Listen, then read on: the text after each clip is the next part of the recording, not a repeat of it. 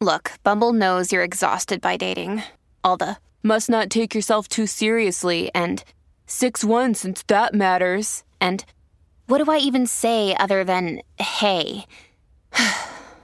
well, that's why they're introducing an all new Bumble with exciting features to make compatibility easier, starting the chat better, and dating safer. They've changed, so you don't have to. Download the new Bumble now. Hello, everybody. This is Marshall Poe. I'm the editor of the New Books Network. NBN listeners like to read books and buy them. So we thought we'd tell you that right now, our friends at Princeton University Press are having a remarkable site wide sale. You can get 50% off books, including ebooks and audiobooks, with the code 50, F I F T Y, at checkout until May 31. You can save some real money on Princeton University Press books. I encourage you to go there and check it out. Welcome to the New Books Network.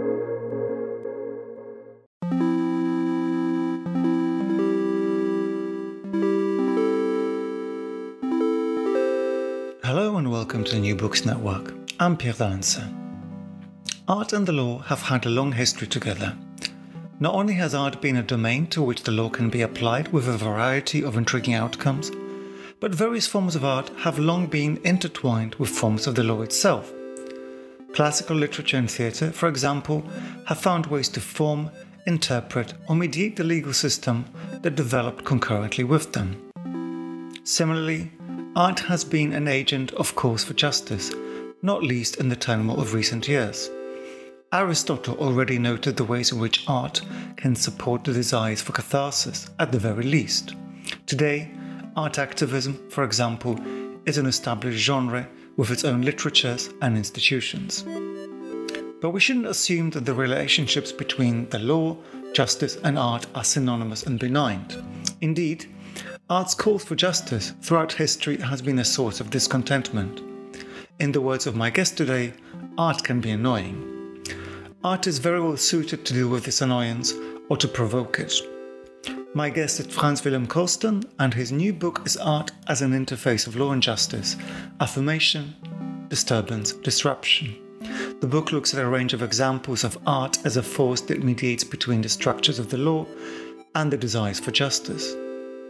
Frans Willem Korsten holds the chair of Literature and Society at the Erasmus School of Philosophy and works at the Leiden University Center for the Arts and Society in the Netherlands. I'm very happy that he joins me now to discuss his book and his research. Frans Willem, welcome to the show.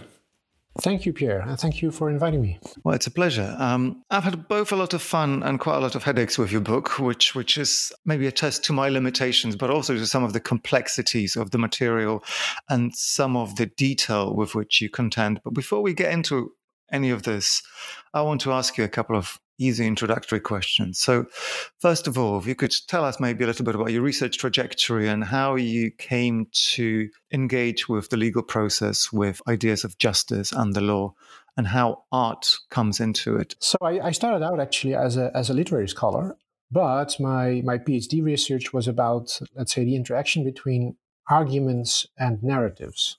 So, in a sense, uh, let's say the study of literature um, since the 70s, 80s has been traveling through different disciplines with, with certain concepts traveling, like narrative. And then I looked at popular or popularizing texts in terms of sociology or sciences. And that, that started out actually as a, as a study of narratives. And then I thought, wait a minute, something else is going on. This, there's this, this constant interaction between narratives and arguments going on. So that was the start. Uh, so I started out as, let's say, someone interested in the impact that texts have and the rhetorical strategies that they uh, employ to reach that effect, which is, uh, let's say, always intrinsically related then to political issues, right? So, so let's say rhetoric is intrinsically political. Then uh, I got a job in Leiden, and and actually at the beginning I was more kind of like like all of us uh, who who enter the academy, kind of busy with teaching. But then I thought at some point some course that I was teaching was was not really, really kind of connecting to the students. So somehow something was wrong, and and the thing that was wrong that uh, this course was developed in the 70s, 80s, which were highly theoretical. Uh, and I had classes, big classes of 250 students who didn't seem to know much literature. So in a sense, that theory was was abstract it didn't land. And that's when I made, I, I, I started out on on a project that, that can be defined as a matter of hubris. Um, uh, it, it wanted to introduce students both to historical periods and to forms of literature and to theoretical approaches and to analysis. But the way in which I did that was that uh, each chapter was, was focusing on one concept. For instance, interest in relation to enlightenment. So there was a simplicity to it, or a thing that kept it together. But writing this book also helped me to see, let's say, long lines in, in European history, especially. Uh, and I'm not saying that Europe is, let's say, the center of universalist enlightenment, not at all. I mean, uh, Europe has been a migrating force field for, for thousands of years. Actually, the 19th century nation states is, is an anomaly. And then one of the most uh, intriguing things was the Baroque and the idea of sovereignty. And actually, I took, by and large, the most famous uh, uh, Dutch uh, playwright and poet of that time, Vondel, not very well known internationally, but in the Netherlands, always compared with Shakespeare. And I think there's good reason to do that. And I, I noticed something that was going on in his text that was constantly struggling with the concept of sovereignty as uh, supreme power, both politically and in its connection to, let's say, some sort of divine underpinning of that supreme power, which will later translate itself to the state. And the most important philosopher in that context was Spinoza, whom didn't perhaps know this playwright, Vondel, but they were in the same circles. And Amsterdam at the time was a pretty uh, revolutionary place in terms of ideas.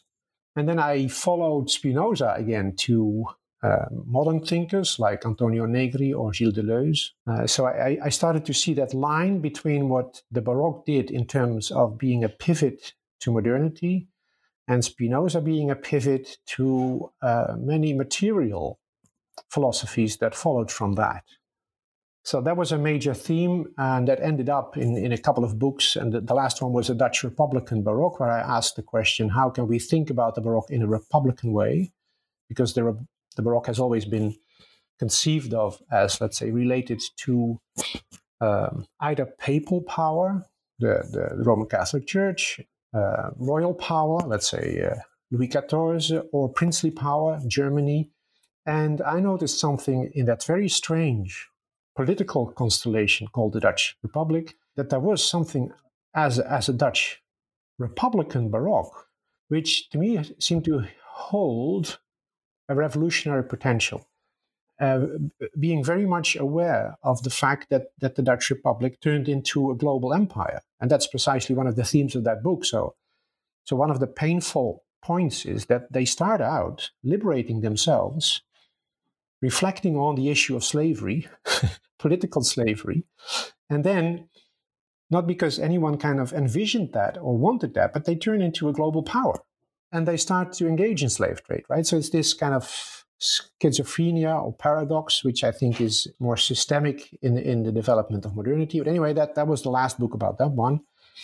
My thinking on sovereignty and the political and legal implications of this then brought me at some point to, to thinking about so how does I relate to that complex field of both law and justice, which, which are two things that are often equated or, or confused, and that, that I like to kind of keep, keep a sharp distinction between. So that's where actually the work on this book started, um, which I developed by and large again in, in teaching. I, I, like to work on books more in teaching than in, in giving lectures. Also, because in, in, in terms of teaching, at least the way in which I do it, is it's more a collaborative thing, and, and teaching allowed me actually to think through things with all these smart students. And that ended up in this book, uh, where I consider art to be an interface between what I call the system of law and the realm of justice. Oh, it's fascinating. I mean, there's definitely a sense in the book in which we're being taken along your thought process, and that's even the even the chapter structure reveals that. But let's get let's get right into it. We right from the cover we have the distinction between law and justice, and I guess to an extent this maybe mirrors the kind of question that every law student is asked at the in the first first week like you know there is law underpinned by an ethical and moral code. Is there some kind of straightforward relationship? You waste no time in, in saying absolutely not. So maybe we could start by by, by, by making this division clear for our listeners before we start arguing why why these things might have to be problematized even further. Yeah. Um, um, i like sharp definitions. So let's say I can agree with people uh, who say, yeah, but everything is political. Yeah, of course it is. But it, but if you say that, that then what does the political mean, right? So so I like kind of squeezing things into let's say a sharp definition to to be able to work with it. As you phrase the question, the, the question is always immediately implying that there is such a relation between law and justice. And then again, let's say for our listeners, I consider law to be, let's say, a legal issue in terms of laws, indeed, in a system and a judiciary and so forth. And justice, I consider to be all these different ideas of what people think to be just. Now, I mean, it would be stupid, also historically speaking, to deny that there is a connection between the two. But what's the connection? That's the pivot. And either you say there's no connection, because there have been systems of law that have been very unjust, and they were functioning, and they were functioning very well then of course the nasty part always is that apparently in this system people some people consider this to be just. So let's say the icon or the paradigm is nazi germany fully functional legal system uh, and unjust. Yes but at that time a lot of germans didn't think it was unjust. So there as well even let's say that system of law was somehow supported by people that felt that this was a just system. Still there is reason to say there is no intrinsic connection between the two because what people feel to be just can can differ immensely. Uh, let's say what we've been uh, witnessing in the United States in the last five decades or so. This, this, in my eyes, abysmal or pervert, perverted growing of inequality. Uh, apparently, there's loads of people who think that is just. So, so in the in the in the realm of justice, there's immense diversity in what people feel to be just. There's also some basic, uh, let's say, common aspects, by the way, but there's also enormous diversity. So, that alone in itself would be reason enough to say there can't be a direct connection between the realm of justice and the system of law because the realm of justice is so dispersed, is so diverse, is so disparate in a sense. So, this is why I started to think through wait a minute, perhaps, the, let's say, the two possibilities either saying the two are radically separate or should be considered conceptually separately, or say one is framing the other because it's always the case that that people then say that the ethical is framing the legal system right? So that the legal system should have to listen to these ethical imperatives. And what i'm saying is these are two different things and they need an interface.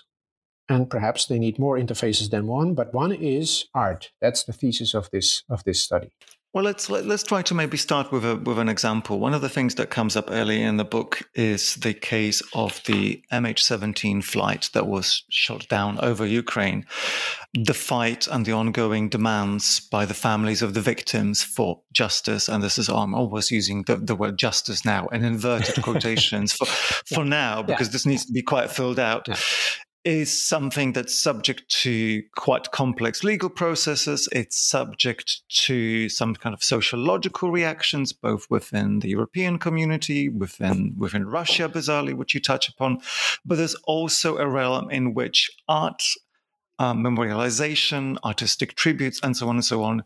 Um, play play a part and maybe you could you could use this to speak about some of the terms that you you have on your cover and also within the first pages of the book, which I'm, I was incredibly amused by, but but but also, you know, impressed by. You you you characterize calls for justice as fundamentally annoying. um, so maybe you could you could speak a little bit about how how you see in in very broad outline the possibilities of art placing itself in between demands for justice, what demands for justice are, and what law may or may not do in response to, to such demands. Right. Yeah.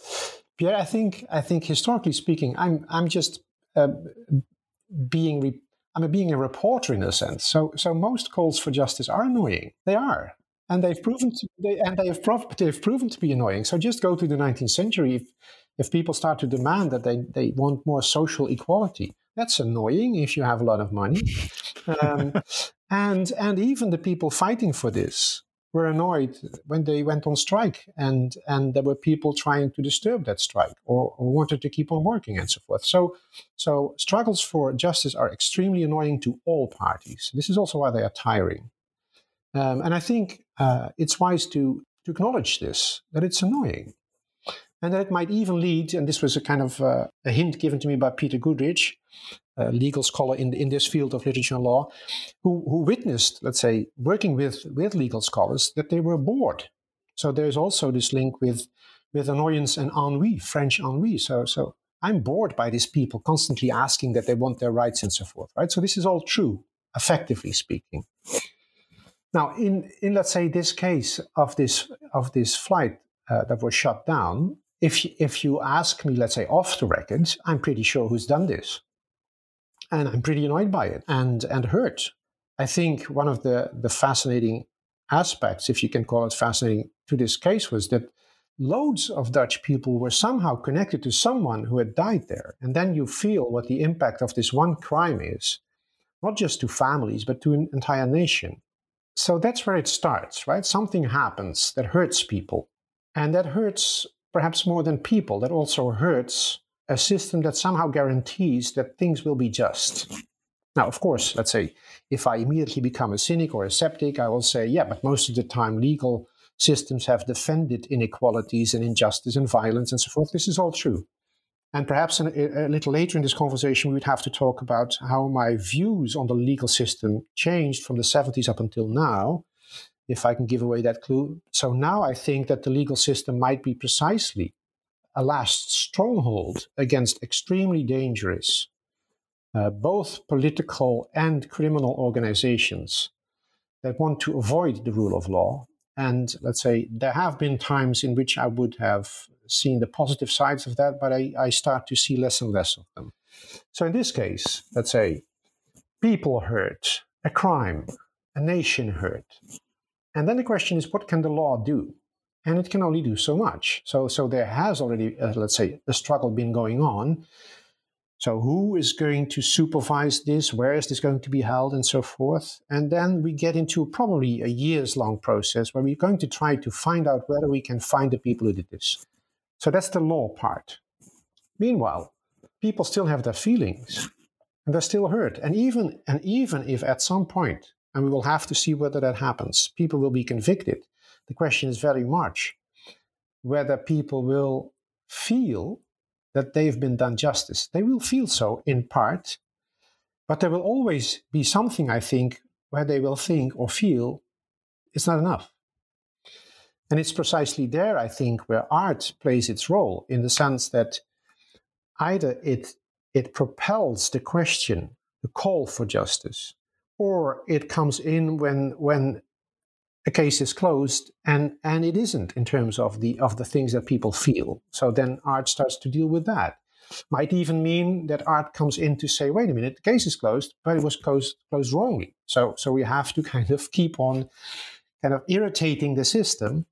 And most nasty part there's also art that let's say might defend the russian position so to speak it depends a bit on what you define as art, but there's loads of anecdotes, scenarios, might even be games at some point.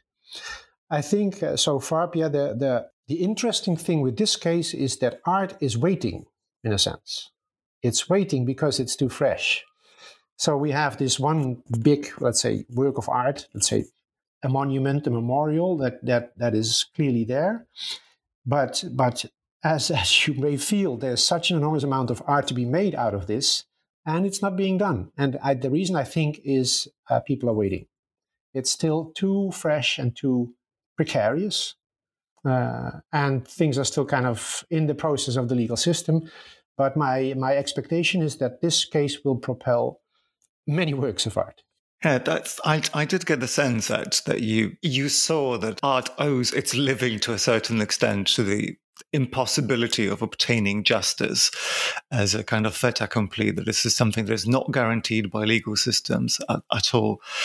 I want us I want us to go into the broad theoretical frameworks that you that, that you outline. So you proposed a whole set of different ways of thinking about the the logics of law and how they connect to the logics of justice yeah. and how art might insert itself into all of them. And I guess these are classifications that are quite familiar from literary analysis.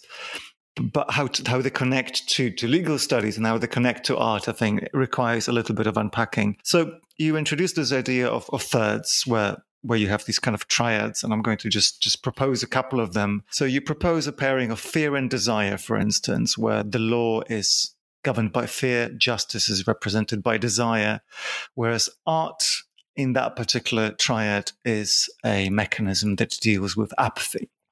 Um, another one out of, I guess, seven in the book is one that brings together reason, dreaming, and a hallucination. This struck me as an incredibly interesting way of dealing with all the things that art does and also dealing with the different logics, the different ways in which law and justice represent themselves. So I think it was great because I think what you've done is great here because it takes art as the guiding force, even though this is not how you present it originally in, in, in the theoretical treatment. I think you're spot on. I, I, I have no, uh, let's say, patience with people who give art, let's say, the role of embodying the higher grounds, the higher moral grounds or the higher aesthetic grounds, what have. Well, you're not making friends in the art academy then, I'm afraid. yeah. So in my reading of things, art is all over the place.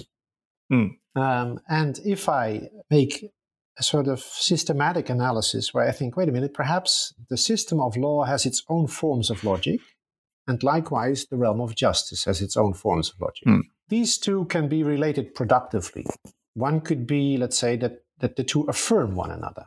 So if we have, let's say, uh, the logic of reason and the logic of dreams, then, for instance, if my dreams about justice are somehow answered by the reasonability of law, then the two affirm one another. They might also be able to disturb one another. If my dreams of justice, for instance, would imply that I want to be as rich as possible and I don't want to be bothered by the fact that more than half of the population is suffering from this, then the law might affirm that in saying, yes, your private property is protected. Or the law might disturb that when it says, wait a minute, this is, this is excessive. And, and this is no longer answering to principles of ju- social justice. So uh, you'll have to give up some of your income, right? So that's the disturbance part and the affirmative part. This is all productive. So there, there is no way in which, let's say, disturbance could be avoided. Disturbance is productive, but it's something else than what I define as disruption. And the disruption works in two in both ways. So it it it it can disrupt both the logic of reason and the logic of the dream. And this happens, for instance, and this is my argument in the final chapter, when you live in times of hallucination. Um, very practically, um, one of the, the manifestations of hallucination is the enormous amount of scenarios that's being produced by bots. And bots that are again in the service of certain powers. So, for instance, if, let's say, one of the major opponents of President Putin is murdered right in front of the Kremlin, which is an impressive thing to do, and about an hour or two later, there's already a diversity of, of different scenarios, of different possibilities, of different anecdotes circulating the internet, then it becomes a very difficult thing to still know what the dream of justice would be or the logic of reason of the system of, of law because you, you get confused. And at some point, it doesn't matter anymore. And again, I would say art plays a role possibly in, in all these three realms. So it can defend the logic of reason. I mean, most essays do this. If, if you want to follow an essay, there's an argument being developed and someone wants to convince you, right? Logic of dreams, I mean, innumerable uh, forms of art, literature, uh, trying to come up with, okay, what would, we, what would we desire? What would be just? And art can also be at the pivot of hallucinations in a sense, the book tries to time and again see where are we and what kind of works am I looking at. So, so I can clearly confess that I didn't look too much at disruptive forms of art in this book. Um, because actually, I think there's already enough of them, um, and and it might be another book. Uh, uh, and in a sense, let's say uh, my my political or ethical agenda is pretty clear. I think if once you've read it, I mean, you you you may have gotten some headaches because of the complexities, but my stance or my my my my the the the, the political stance that I take or the ethical stance that I take is, is pretty clear. I think. Or whose side am I on? Actually, one of the questions that this book poses is time and again ask yourself whose side are you on because that that determines the entire analysis of what you're looking at just as an aside, maybe you could could could ask you to give give an example or a definition of disruptive art, because that's that's that's something that I didn't really notice as being excluded excluded here. Maybe maybe we have no, so, so very different say, readings yeah, yeah. Of, of the functions of some of the practices, yeah. but but let's do that and then maybe get into a first first serious case study to yeah. to try to figure out what non-disruptive art does. So. Um, the, the, the final chapter ends with a film by uh, Nicholas, Le- Nicolas Refn called Only God Forgives. And that film mm-hmm. has disturbed audiences or confused audiences. It also confused me when I saw it for the first time. And it also grabbed me. And so, this is a 2013 work set in Bangkok in which a police officer named Chang pretty much takes the idea of justice in his own hands. This is set against a background of Thailand's quite brutal war on drugs, quite reminiscent, I guess, of what has been going on more recently in the Philippines. And we have this moral agent who both produces evidence and acts on it, and as the title suggests, well, waits for God to forgive, I guess. Yeah. yeah. Whereas uh, partly he also takes that position of a God. So, uh, looking at that movie, I was puzzled by what what is it doing. If I'm allowed to make a small detour here, so so I've also sure. also studied, let's say, the, the work of Marquis de Sade, and one of the the introductions that made me laugh was a French uh, edition, in which uh, um, uh, a very decent uh, scholar, no doubt, a philosopher, said that this is no pornography because it's philosophy. And um, see, oh, this is brilliant. I mean, it's important. You need to know which p- p- section of the library to put the book on.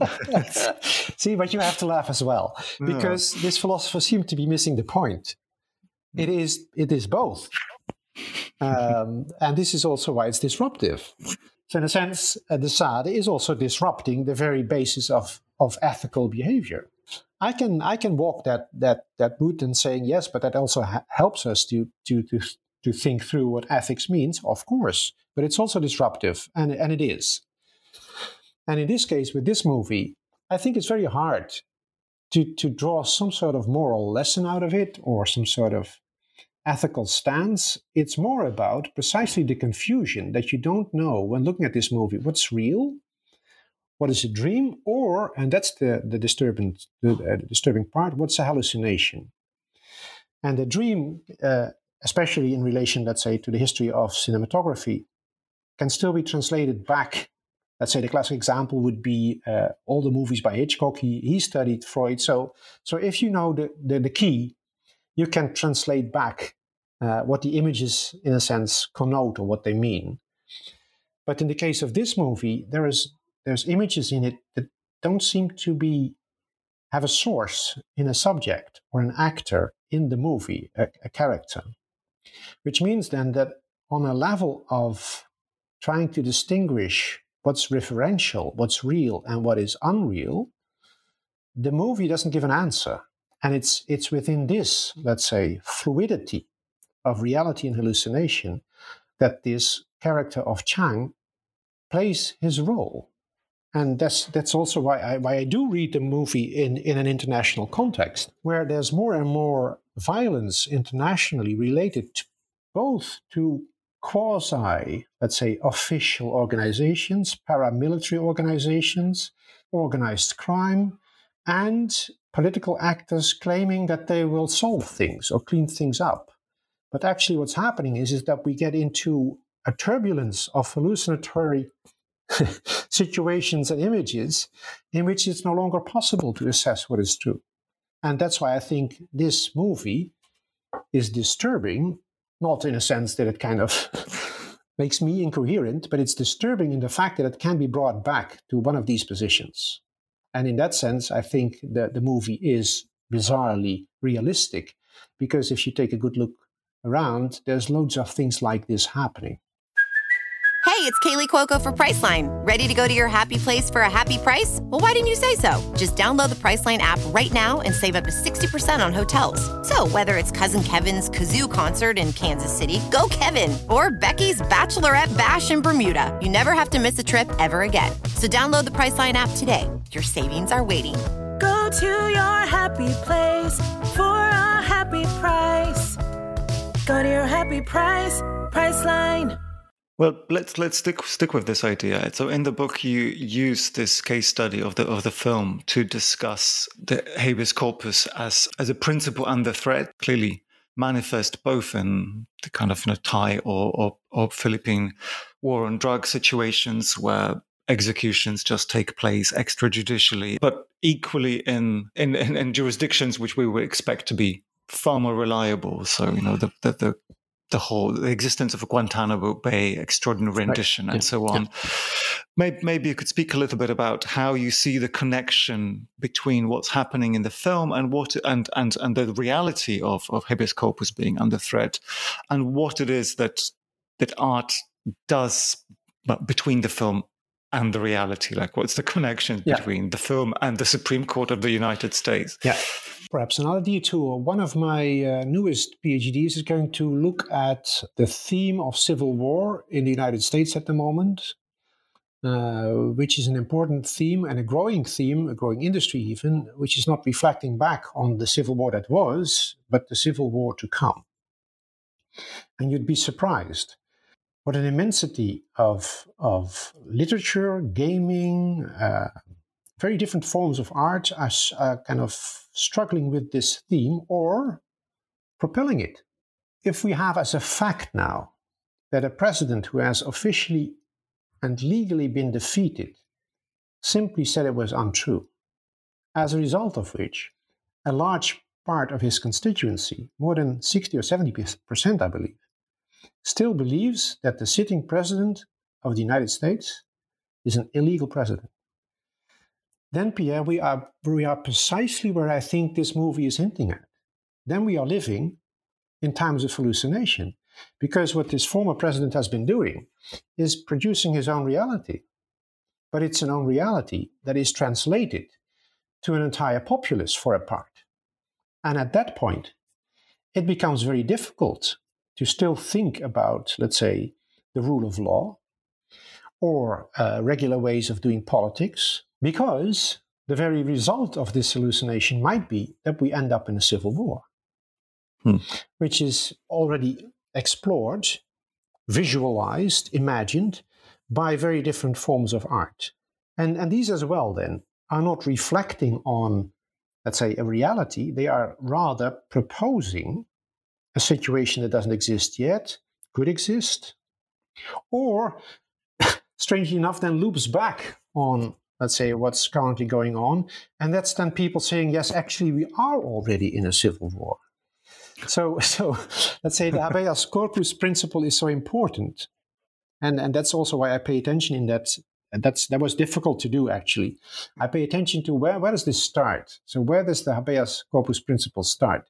It starts in a situation in the, in the Middle Ages where, where there's simply no rule of law and way up until the 16th century, let's say if you traveled through a certain country, one people ruling that, that area could simply uh, hijack you or, or put you in jail or in, in a dungeon or what have you, and then ask your family or what have you to, to, to pay for your release. And this was then principal point of can you take someone and, and take that person prisoner and put him in a dungeon?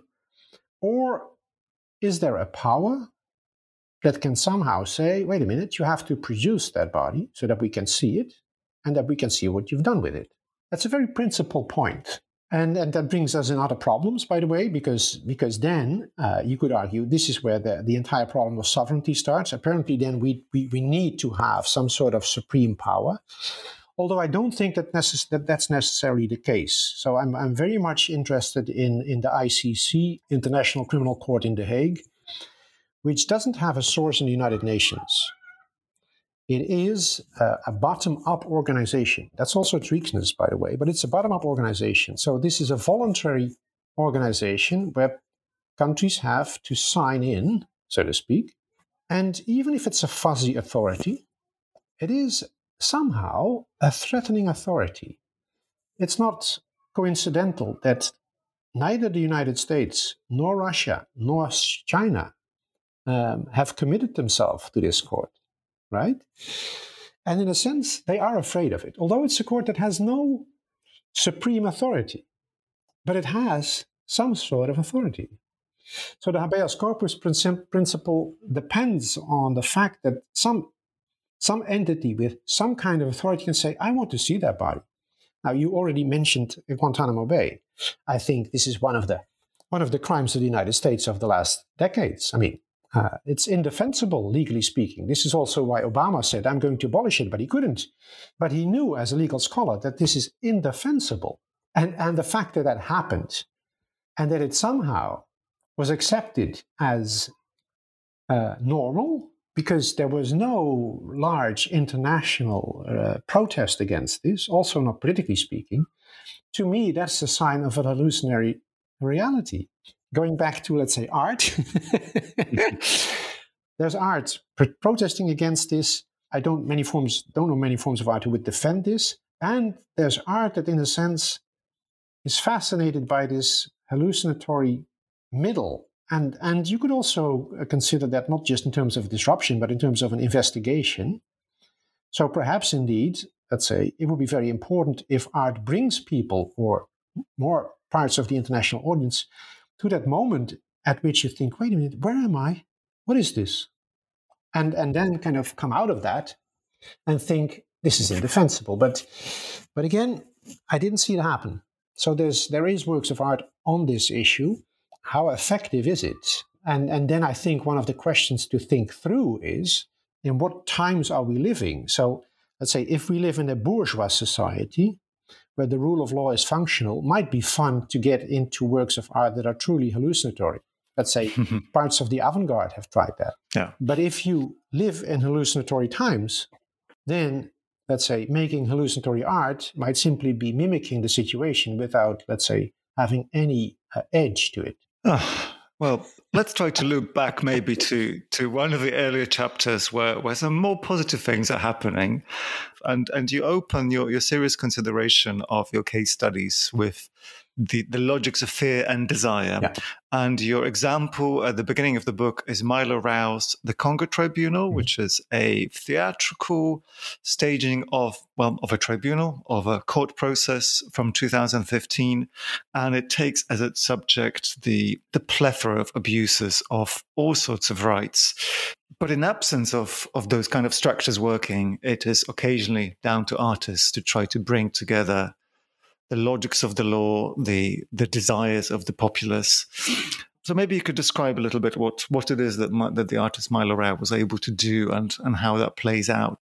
Um, once art starts to really intervene, if it can, then we are in the mess of politics. That's what it is, and and the essence of politics is messy. So there is no purity in politics, and I I think it is slightly not really fair to ask that art should be pure in its intervention in very complicated situations and ignore the fact that that's impossible. So, yes, Milo Rau's work can be criticized uh, for several reasons, but he also did something that is, I think, very important and very, very promising and also almost paradigmatic.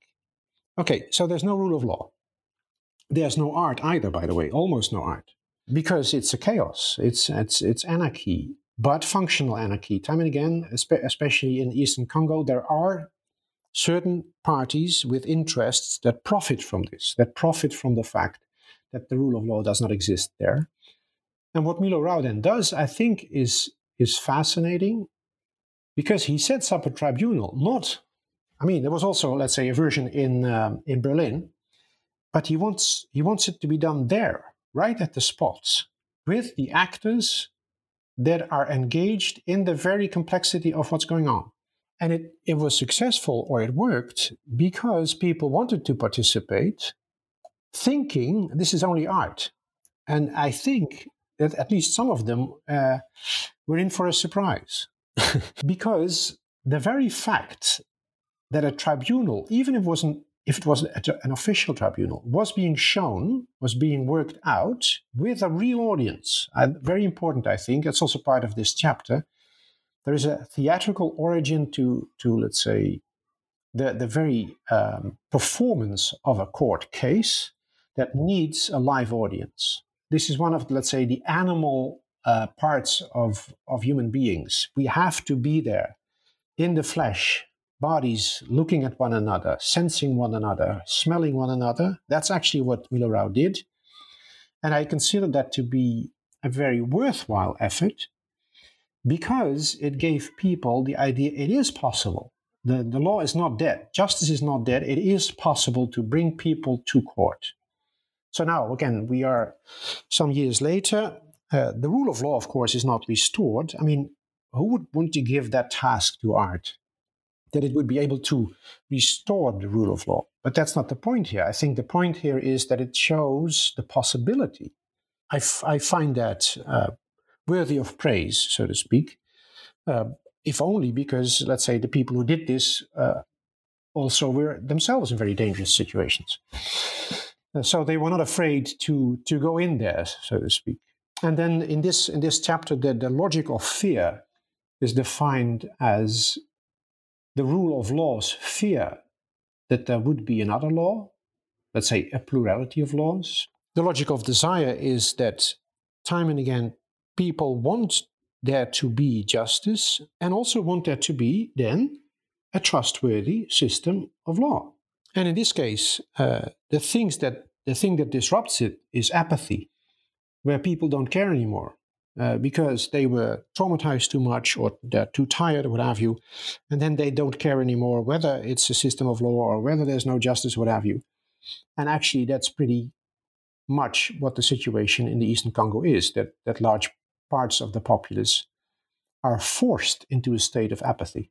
Well, that's incredibly interesting. And I've come across examples of quite similar sounding projects in many different contexts. I mean, the, the, the, this tribunal idea clearly performs a function that civil society is interested in. Not so long ago, in London, a, a group of artists and activists staged a tribunal in which they put Brexit on trial you know that's a that's a trivial example yeah, and i mean yeah. the, the the flaw there was that that no one who represented the pro brexit side was even present in the room but but there, there have been plenty of examples quite often engineered by artists and i was really really taken in by by your discussion of indeed the theatricality of the legal process mm-hmm. so i wonder if, if i could ask you to say a few more things a little bit about the history of this theatricality and one other thing that came to to mind thinking about again in the Congo, the the idea being not necessarily that we would want to make the law come to its senses and be performed, but rather think about the plurality of laws and changes in the law. Whether there's something to be said about the role of theatricality and the role of art in lawmaking. Small detour, but perhaps it, no, that's that's not a detour. That's that's an essence as well. So um, uh, one of my other uh, PhDs um, wrote a book that was one big argument against animal rights. What does it mean? That one species grants itself the right to give other animals rights. This comes back to, let's say, one of the, the, the, major themes in my work, which is sovereignty, right? So apparently, human beings grant themselves the supreme power to distribute rights. And most of the time, to animals with two eyes that preferably can show expression, especially when they are in pain and so forth. The principal argument against this was that we don't have that. We, can, we cannot defend that position. And what the nice thing about this analysis was that it made me think okay, suppose then that, that animal rights is not the way to go. What is? And that's when I wrote, together with another uh, of my PhDs, uh, an article about it's about procedure. So we don't need, let's say, an analysis of animal rights. We need to ask who is to be the judge between human beings and animals. And we had this fascinating uh, 10th century story, a big book even, written by the Pure Brethren of Basra, which was an Islam, Islamic center in Baghdad, where they wrote a book called The Case of the Animals Against Mankind. And they bring the case of the animals before the king of the jinn. So in Islam, you have three entities animals, human beings, and it's a, it's a rather awkward translation ghosts. The important point here is that the case of the animals is not brought before a human court, it's brought before an independent court. And, and I think this procedural point is way more important in terms of achieving justice than talking about rights. So, first, the procedure has to be there, on the basis of which we can start to talk about, let's say, the establishment of justice. And that's also related to the argument that I'm making in this uh, chapter. So, first, we need to have a space, a space where we can meet with a distribution of roles in front of one another, physically there, and where we can confront the things that have been done. And that's the theatrical origin. And precisely again with this third. So, this is also why I go back to the, the origin of Greek theater, where you have, let's say, a storyteller first, and then uh, comes in a second actor who answers. The, the Greek term is hypokrites, which we can still recognize in our hypocrite, right? So this, that's been, uh, let's say, that has become, let's say, an equivalent of, of actor as someone who produces an illusionary reality, but that's not the point. The point is first, hypokrites means he who answers. Then we have two speakers. But the great uh, innovation is if we get three speakers, which is when the third speaker can come in between. And this is the theatrical origin. And I think you are uh, very right in pointing out that this basic theatrical principle also translates itself to an audience in the sense that if we are there as an audience, perhaps, let's say, in terms of procedure, we are not allowed to intervene, but we are there. And in a sense, we are intervening we are, because we are watching which makes all, all the people on stage aware that we are watching. And by the way, there, have, there, there, there are a few occasion, occasions in which the audience did intervene, but, but then, of course, they, the violence of the law, which is another chapter, uh, starts to immediately raise its head. But again, the fact that we and that the law is principally open to an audience is pivotal because it, it holds this potential of an, an audience that either intervenes on the spot or that, that goes home and thinks, wait a minute, I'm not going to accept this. I will intervene in this process uh, by different means then. So the, the, the animal reality of us being there together in the flesh is, is pivotal to law. This is also why I have my great doubts about the fact that mediation is a growing business in, in law. I mean, there's most of my legal friends are very fond of this. And I can understand why they're fond of it. And I even, I even see, let's say, some advantages of it. But there's also a danger to it. If I have enough money, I can get away with anything. Hmm. I would question whether this is necessarily anything new. Whether mediation is what has brought, no, brought but, this. No, no, but then, then it has a legal aura, right? So then, yeah, of yeah, course, yeah, yeah. yeah. But actually, what's the, the, the introduction of the third speaker, whether it's the audience or whether it's someone who who brings in an extra either a watchful eye or even brings in a little bit of testimony bring, brings us quite neatly to to the chapter that I think interested me the most. And this is your consideration of the official versus the officious which looks at ways in which say non-standard forms of evidence can become evidence. Things like testimony that doesn't necessarily meet the the threshold of legal testimony or witness testimony can somehow become incorporated into legal processes. And we're looking here at essentially fiction. The the Mexican US writer Valeria Luiselli's book, The Lost Children Archive from 2019, I think, yeah. which is, well, a document, I guess, in a certain way, but it's also a complete fiction, which looks at the reality of the deportation of children, migrant children under the Obama administration, which is one of those beautiful beautiful moments again when the law is completely happy looking at itself in a mirror and and doing things that we would probably all condemn as, as unethical. I'd, I'd, li- I'd like us to think a little bit about ways in which the, the idea of testimony and records and that kind of physical but not always real presence is brought into these kind of situations that you that you consider here. At some point, uh, a couple of years ago, in um, the fair city of Amsterdam, students started to protest and they occupied, let's say, the central office of, of the university. And the reason was that uh, there were budget cuts again and so forth. And the university had also been investing money in, in the wrong places, so to speak. So, in a sense, that the mm-hmm. budget cuts were caused by the fact that the university had played with money. And one of the, the key icons of that battle was was a, was a building in the center of Amsterdam that was a, a university building that had been sold to a hotel. So they've occupied, let's say, the central building, and I'm asked to to do a presentation and um, I was annoying. so this word keeps on coming back.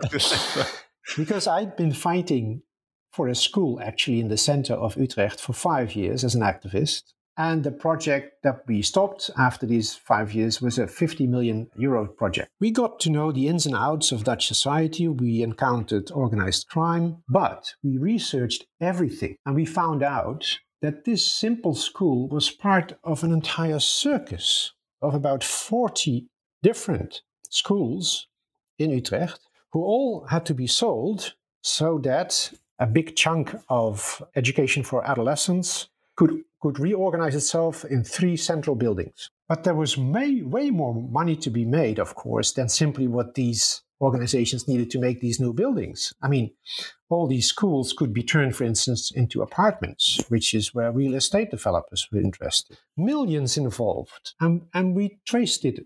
We traced everything, which took a lot of time and a lot of effort and a lot of perseverance and annoying people. But I told the, the students in Amsterdam, okay, so so let's say this building that you're not kind of talking a lot about is, is the icon. For how much money has it been sold to whom? And what is it connected to? And they looked at me with rabbit eyes and they said, We don't know. And then I said, Then we can stop talking because then this is not serious. You don't know what the forces are that are connected to what you say is the problem. So you haven't traced the money, you haven't followed the money, and you haven't documented it. And that is, I think, part of the argument in this chapter. If the law works by means of what is official, then you have to counterbalance that from the realm of justice by, by developing your own documentation. That's what I admire about, about these two books by Luiselli. This is actually what she describes, right? So the, the trick that the Obama uh, administration played was not that they changed the law, but where previously very young children, let's say between 4 and 12, came to the States would have a year to find legal support they now changed that. They wanted to give them priority. That's that's the nice phrase of it, right? Which meant that they had two weeks.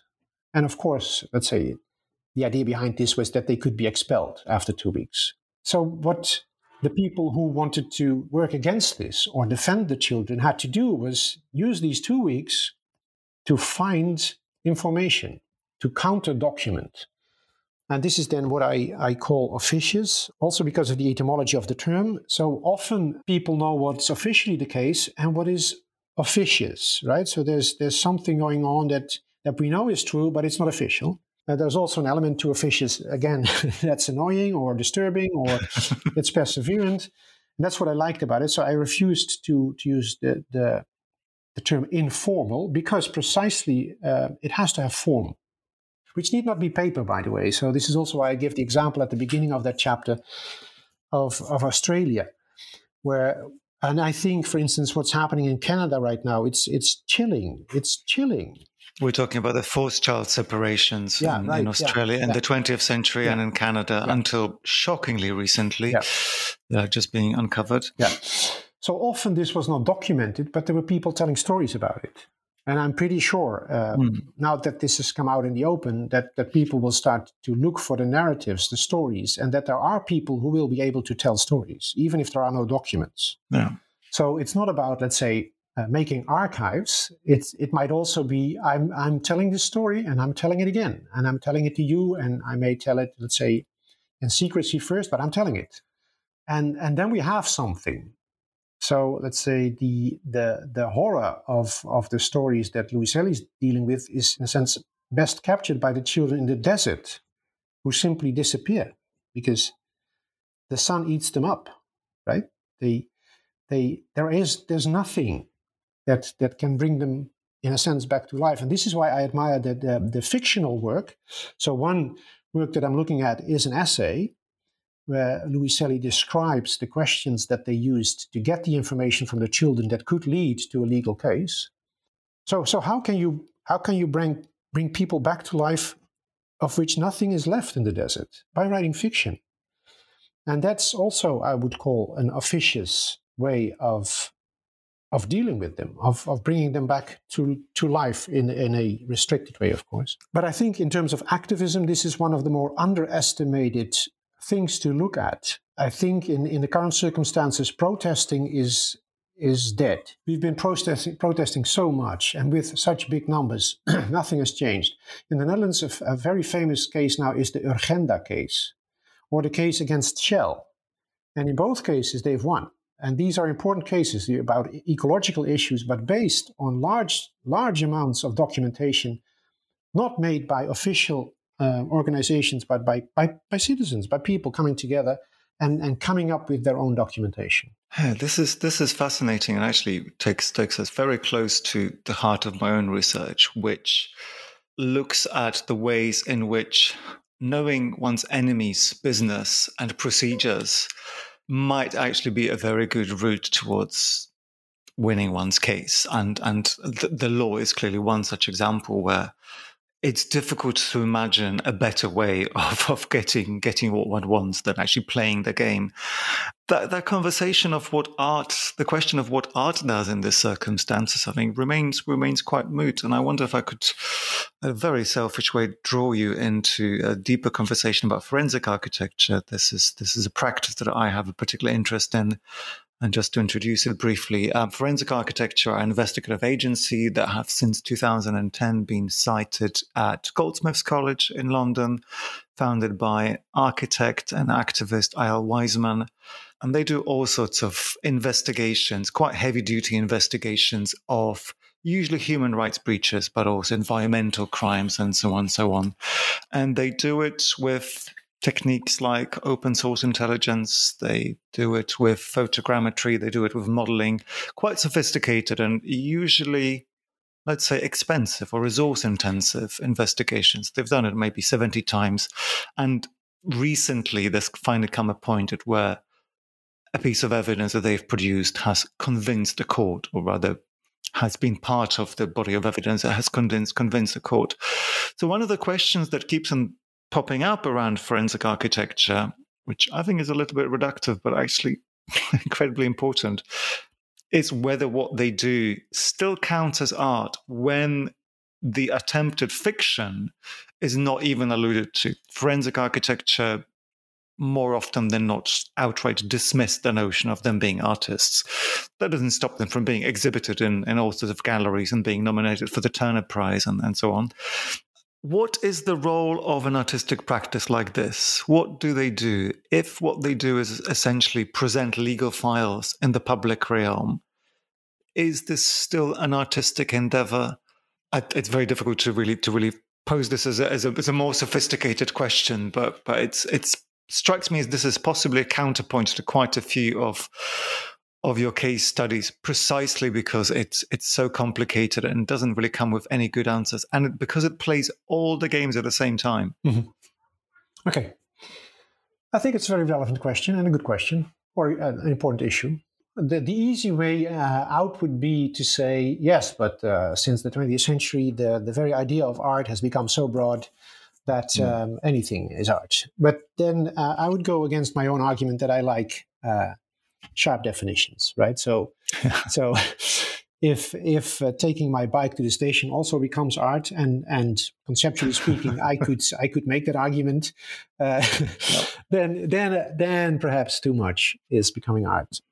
I think one of the pivots, uh, which is also I think why um, Basis Actuele Kunst, this is the art center in Utrecht, BAK, was interested in this, is creating a forum now, how do you create a forum, which would be a place which is partly theatrical, where we can come together to talk about things, right?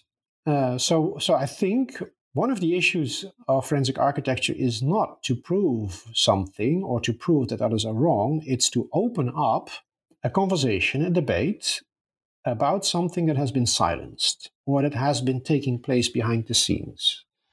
In a sense, then, I would say uh, forensic architecture is deeply theatrical in its, in its in its modus operandi, in the sense that it wants to say this happened in the corridors, and now we're going to break it, bring it to a stage. As a result of which, that we can all look, look at it again. So one of the, the, let's say the things that I admired was um, um, the the work they did on on the, the NSU in Germany, uh, where let's say there was a possibility of of the NSU three people underground killing um, not original Germans secretly at some point uh, at a place where someone of the secret services was was present. So they lay out the ground floor of that space. And what does that do to me as, as an audience? So I'm, I'm not looking at a restaging of what happened, uh, which would perhaps be too easy. No, I have the space, I have the ground floor, I can check the steps. So in a sense, they ask me to, to co-invest or to co-investigate. So one aspect then is this uh, this forum part. How do we create a theatrical situation again in which we can participate, in which things are being brought out into the open and we are able to say what we think about it? That would be one thing. The other thing is, I think uh, Weizman is, is pretty explicit. And, and I, uh, you might be right in saying if it becomes simply a, a bureau of investigation, then then in a sense, art will be dead. That's true. But it's not if you say, we are not a Bureau of Investigation. We are trying to find out possible narratives. And I think, uh, say, in terms of looking at this critically, this would be a pain point, right? So the, the things that I've seen from them often are not that open in the sense that you could say, yes, perhaps that happened, perhaps something else as well. So there seems to be, there, there, is, there is often an aura that they seem to claim we have found out that, that this is actually the case. Um, and that would go against their argument that we need imaginations, alternatives, uh, the opening up of cases. And but, but even then, uh, I would not argue that it's not art, it might be bad art, actually, in the sense that it. um, I can't possibly comment on the record because my, my PhD might rely on, on, on my position, but but that has been said. Yeah. I think what's I think I think what I'm what I'm drawn to out out of a conversation is to to try to think a little bit about the aesthetic um, element, not just not just in in this particular practice, but like the ideas of, of evidentiary aesthetics and rhetorical esthetics mm-hmm. which is the one way with which art can easily defend itself. And I think it would be quite easy to read the case studies in your book and to to actually see that the aesthetic is incredibly important to how all of these works of art play the role that they do. Yeah. That's not necessarily to say that the same role couldn't have been played by other processes. I presume I'm not a legal scholar, so I may be making may, may be completely wrong, but I presume that in some kind of crystallized, idealized abstraction of the law, the law is already performing justice. So in that situation where the law and morality come together, mm-hmm. there's no need for art to mediate anything. But since we're not living in this perfect world, I guess we we need we do need to rely on art, which is both a kind of exciting but also a very bleak state of affairs, I guess. I'm I'm not sure whether it's a bleak state of affairs. Um, and and going back to your previous remark, so if we would have, let's say, the coincidence of of law doing its perfect work, which, by the way, would be impossible because the realm of justice is disparate, and this, I think, is also part of, of the fascinating work by Peter Goodrich, um, needs its own aesthetics. It needs its own imagery, its own clothes. So there's also an aesthetic element to the very performance of art, without which it wouldn't be much, or it wouldn't have that force. And I think the enormous power in aesthetics, I, I would define that uh, on the basis of a distinction that I also introduce in the first chapter that Spinoza made between potestas and potentia uh, potestas being the power from above, and potentia being the, the infinite potential in everything that exists. So, what potestas time and again tries is to rule that immensity, and it can't. It, it can only kind of be some sort of parasite on it, although it can be a very powerful parasite. And these two involve different forms of aesthetics, I would argue. So, so power also needs its aesthetics. That's that's been studied a lot. For instance, uh, I mean, it's also part of, of what Walter Benjamin analyzes. So Nazism had had its aesthetics, and a very powerful one. So I, I in a in a, in a different book, perhaps you could argue we would have to define more sharply what kind of aesthetics are we talking about. Is this the aesthetics of power or the aesthetics of the potential? And sometimes the two can be used both ways, but at points they also diverge. And then it's impossible to use the one aesthetics in the other context and the other way around. But in terms of what I've been trying to argue for in this book, I think the force of art is aesthetic in the sense that it stays with us. So if if I have an argument, I can convince you or or you can start to doubt or what have you. But the beauty, and not in the beautiful sense, but the beauty of, of art and aesthetics is that it, it hits us on so many levels. And somehow it travels with us, it doesn't disappear. So, in terms of justice, I would always put my cards on art because of this very potential. That if it's a successful piece of art, it will travel with us and it will survive decades and at times hundreds of years. Well, that's a beautiful tribute to your subject. Thank you. Thank you so much for your for your time and and your generous generous sharing of your work with us. But before I let you go, you I want to ask you about your future research. You you signed up to write about seven books in the course of our conversation now, but where, where do you see where where do you see yourself going next? And and will you follow up on any of this of this research? I surely will. We just got a, a, a big project funded by the National Dutch Society of Sciences which is about playing politics. Mm. And this is together with uh, four colleagues from the Department of Media Studies, Philosophy, uh, Literature. And uh, what we're looking at is the ways in which certain contemporary politicians, but there's a lot of them by now, seem to be playing a political game that doesn't answer to the logic of the way in mm-hmm. which we have been playing politics. Now, what does that mean? Does it mean that we have to analyze what this play with the former play is, or this play with the former game? Or do we have to rethink what politics is about and, and how it should be played or can be played? So, this is uh, clearly about, let's say, populism in the sense that what it is playing with. And I'll be looking then at the ways in which uh, populist politicians have been trying to play with the law. So there are several cases by now, and uh, the fascinating thing is, as as long as the law supports them or guarantees their safety, it's good. And as soon as they're criticized, they drop the, the law as if it's a, a cup of coffee and, and they're, they're not bothered by spilling it. So I'll, I'll be looking at the ways in which they are playing with the feel for law, which is uh, my argument would be that that's, that's carried by the larger population, that, that you still feel what the law should be. And if we start to play with that, we might be ending up in very dangerous situations. Or not. That's what I'm going to look at. Uh, so that's one part. uh, so that's one part. And then um, I've been doing classes in, in The Hague for international studies called Culture Interaction.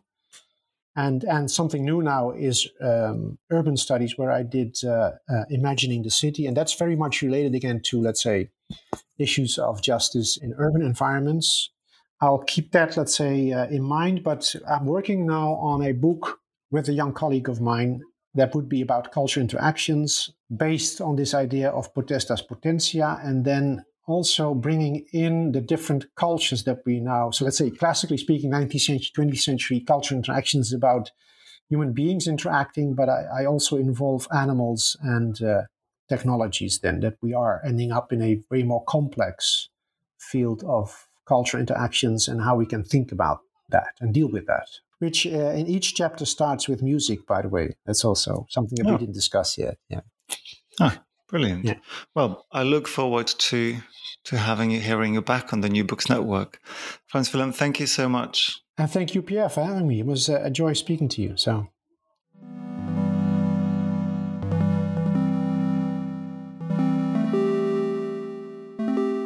Art as an Interface of Law and Justice Affirmation, Disturbance, Disruption by Frans Willem Korsten is published by Hart.